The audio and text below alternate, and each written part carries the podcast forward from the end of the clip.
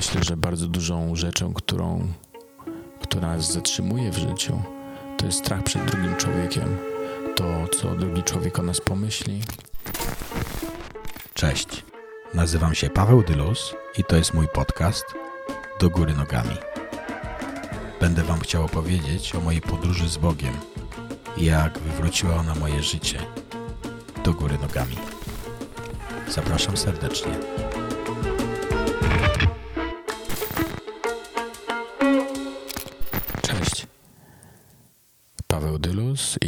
Jest mój podcast Do Góry Nogami. Cieszę się, że mogę znowu być z Wami. E, od dwóch tygodni razem z moją żoną Brydzią i moimi dziećmi, trzema, trójką moich dzieci, jesteśmy w Reading w Kalifornii. Przylecieliśmy tu, żeby rozpocząć drugi rok szkoły Bethel School of Supernatural Ministry, a tak po polsku ponadnaturalna szkoła służby. E, dlaczego ponadnaturalna? Pewnie wiele osób się zastanawia, dlaczego to się nazywa ponadnaturalna. Ja sobie to tak tłumaczę, że, że my się uczymy po prostu, nie tylko tutaj E, czytamy książki i czytamy Biblię, ale też doświadczamy ponadnaturalnego Boga.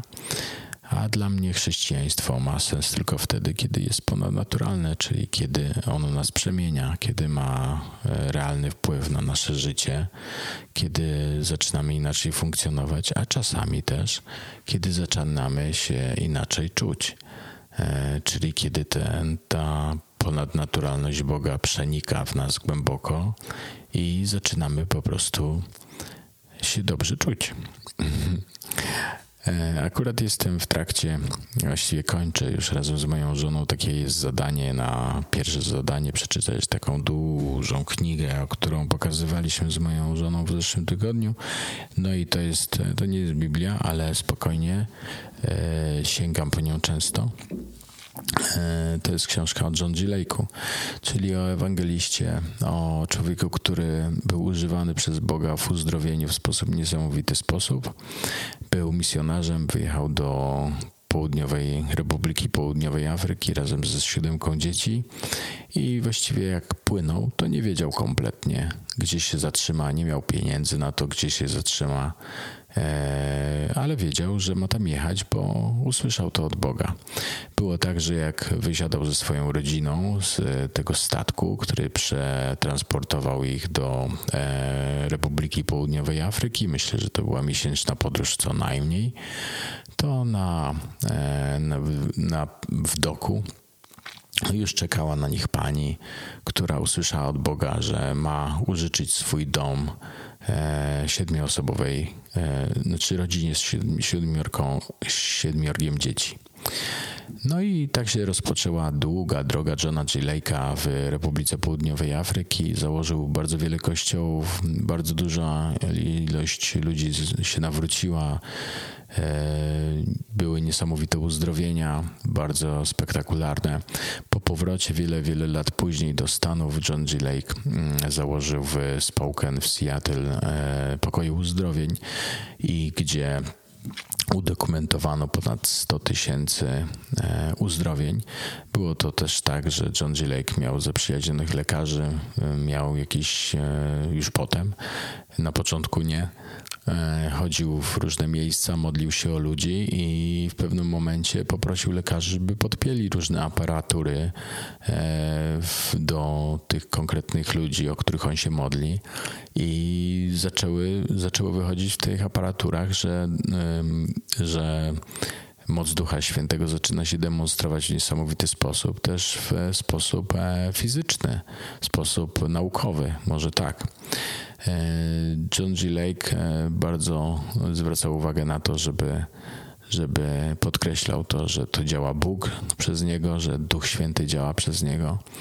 E, bardzo dużo historii w jego życiu odnosi się do jego takiego głodu chrztu w Duchu Świętym. Jego zdaniem E, chrzest w Duchu Świętym to było coś e, najważniejszego, co się wydarzyło w historii, dlatego że my mogliśmy przez ten chrzest w Duchu Świętym mieć też dostęp do tego, e, do tego, do tych nieograniczonych możliwości, jakie daje Bóg, jak nas przeniknie. E, ostatnio miałem takie bo wyszedłem z tego Johna Gileika, jak jechał z tą rodziną, bo to mnie zachwyciło. Wsiadł na statek i właściwie nie wiedział, gdzie się zatrzyma. Mm, ostatnio rozmawiałem z moim kuzynem. Pozdrawiam cię, Krzysiek, gorąco. Cieszę się, że piszemy sobie czasami. I Krzysiek mi zadał takie pytanie, e, dlaczego właściwie my tyle musieliśmy poświęcić, żeby, żeby, żeby coś się... Dlaczego musieliśmy tu przyjechać? I ja sobie tak myślałem o tym i pomyślałem sobie, okej, okay, dobra, Krzyśkiek jest ze Śląska, ja byłem kilka razy w kopalniach, on też wie, co to kopalnia, bo tam pracuje.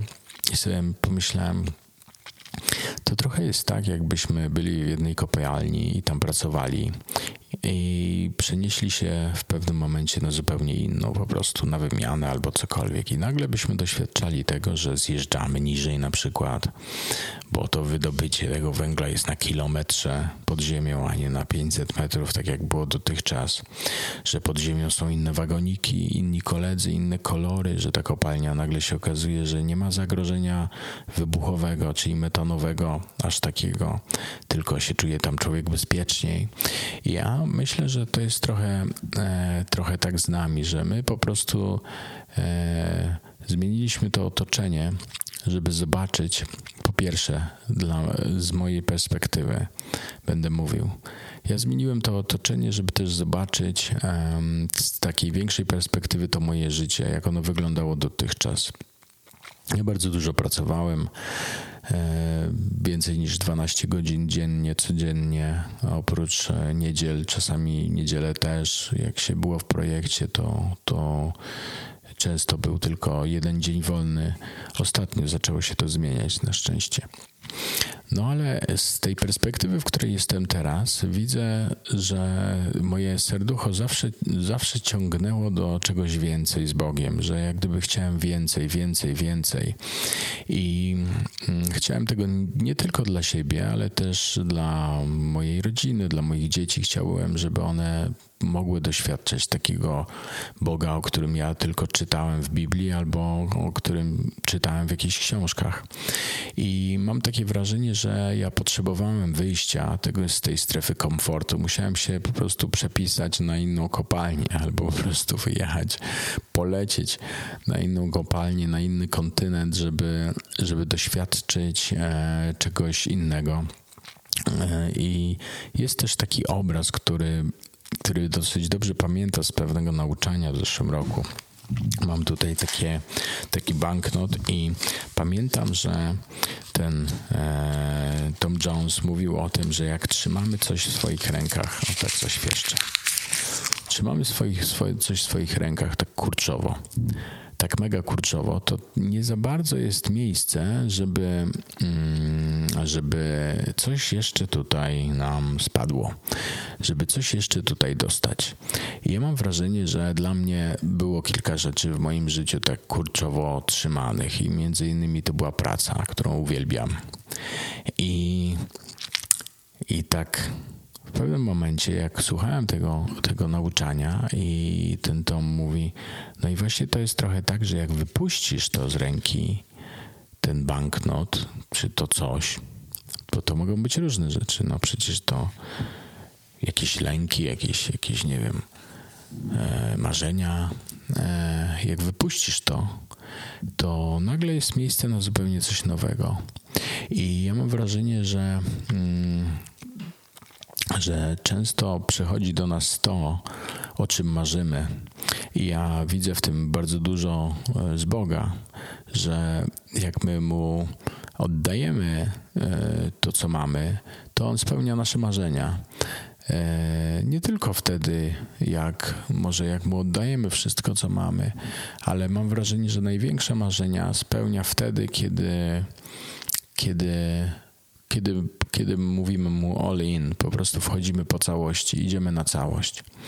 I patrzę na różnych ludzi, którzy tak zrobili, patrzę na na naszą podróż mojej rodziny, patrzę na podróż Ani i Benia Kali, z którymi byliśmy tu przez ostatnie dwa lata. Oni teraz już są w Polsce i e, być może będą jechali na misję do Afryki. Nie wiadomo kiedy, nie wiadomo na ile, ale tak sobie pomyślałem, że to niesamowite, co, co, Bóg, e, co Bóg zrobił jakie możliwości otwiera, jakie rzeczy daje, dlatego że, że zostały otwarte pewne drzwi, otwarte pewne nieoczywiste bramy przez zbiegi okoliczności, zbiegi okoliczności, mówmy się, ja nie wierzę w zbiegi okoliczności, odkąd zacząłem się modlić, mówię to już od dawna, ale te zboże zbiegi okoliczności sprawiły, że, że życie ludzi odwraca się do góry nogami. I trochę o tym też jest ten podcast. I ten podcast też powstał dlatego, że ja tu wyjechałem.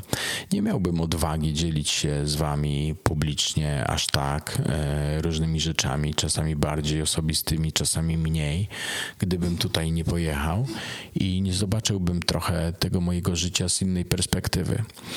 Mam wrażenie, że też trochę mm, się prze przestawia to moje życie na jakąś taką inną, inną strefę. E, cały czas szukamy z moją, e, pytamy Boga z moją żoną, co konkretnie mamy robić.